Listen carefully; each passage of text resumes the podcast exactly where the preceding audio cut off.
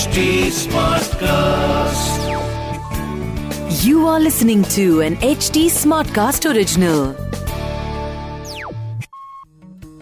नमस्कार माझ्या बालमित्र मैत्रिणींनो मी वर्षा तुमच्यासाठी घेऊन आले आहे एकदा काय झालं या आपल्या पॉडकास्ट मधली या आठवड्यातली गोष्ट अशीच दर आठवड्याला मी तुमच्या भेटीला येणार आहे आणि आटपाट नगरातल्या काही गोष्टी सांगणार आहे?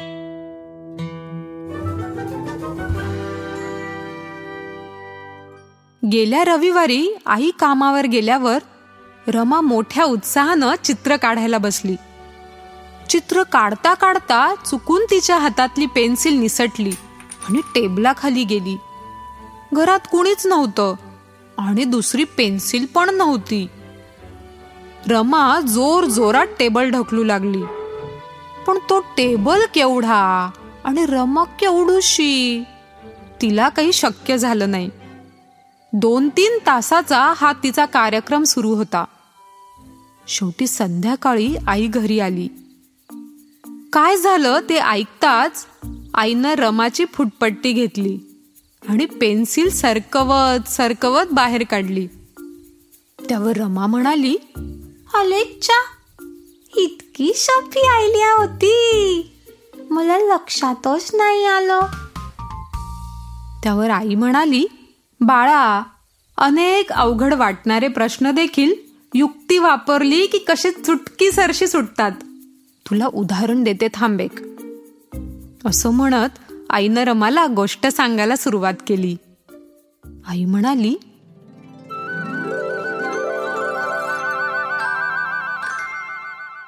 एकदा काय झालं? आटपाट नगरात राधा नावाची एक टोप्या विकणारी मावशी राहायची. ती कापडापासून वेगवेगळ्या टोप्या बनवायची आणि विकायची. काही दिवसांपूर्वी राधा आटपाट नगरात टोप्या विकत भटकत होती. तिच्याकडे सगळ्या प्रकारच्या टोप्या होत्या. एक रंगी भडक ठिपक्या ठिपक्यांच्या पट्ट्या पट्ट्यांच्या अशी कोणतीच टोपी नव्हती जी राधाच्या बास्केटमध्ये नव्हती.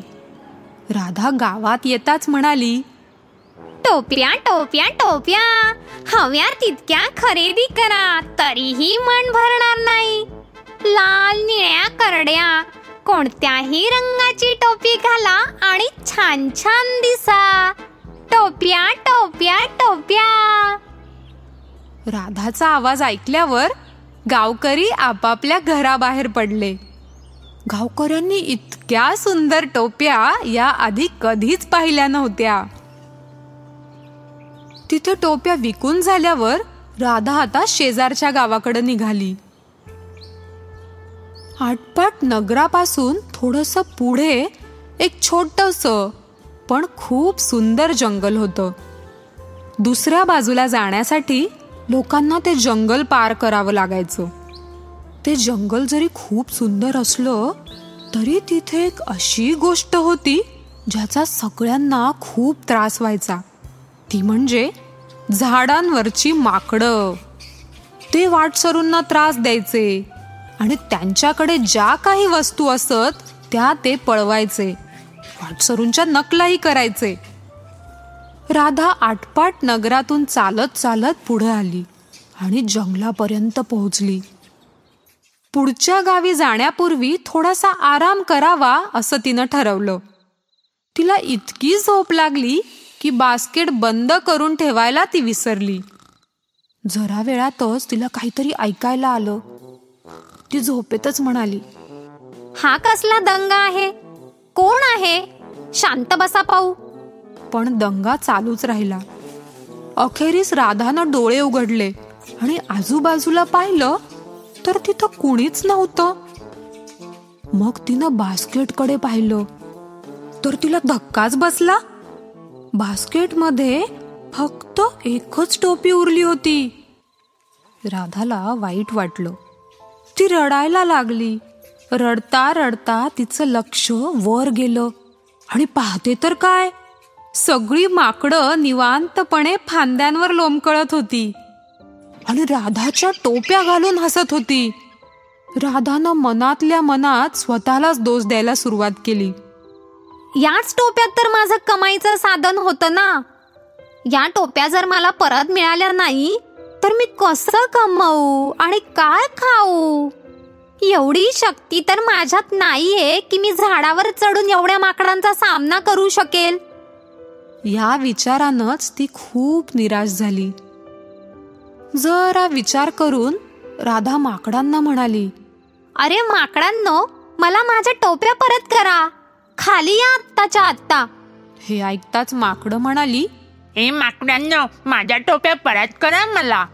राधाला काहीच सुचत नव्हतं. ती विचार करू लागली. आणि तिच्या डोक्यात आलं की ही माकडं नक्कल करतायत. त्यांचीच युक्ती त्यांच्यावरच केली तर किती मजा येईल? शेवटी उरलेली एक टोपी राधानं घातली आणि ती उभी राहिली. जोरात तिनं आपल्या डोक्यावरची टोपी जमिनीवर आपटली. राधाची नक्कल करत सगळ्या माकडांनी आपापल्या टोप्या खाली टाकल्या. एकही क्षण वाया न घालवता राधानं सगळ्या टोप्या गोळा केल्या बास्केटमध्ये भरल्या आणि बास्केट बंद करून टाकली. आनंदानं शिट्टी वाजवत राधा त्या जंगलातून बाहेर पडली आणि दुसऱ्या गावात टोप्या विकून आपल्या घरी परतली. गोष्ट संपताच रमा एकदम ओरडली. ये शक्तीपेक्षा युक्ती श्रेष्ठ आम्हाला बाईंनी हे शिकवलं होतं. पण याचा अर्थ मला आज समजला. ऐको हे आई तुझं नाव मी आता सांगूबाई ठेवणाले. तू खूप गोष्टी सांगतेस ना म्हणून. तुम्हाला कळली का बाळांनो सांगूबाईची आजची गोष्ट? आणि हो कशी वाटली तुम्हाला तेही मला नक्की कळवा. माझं इंस्टाग्राम हँडल आहे एकदा काय झालं.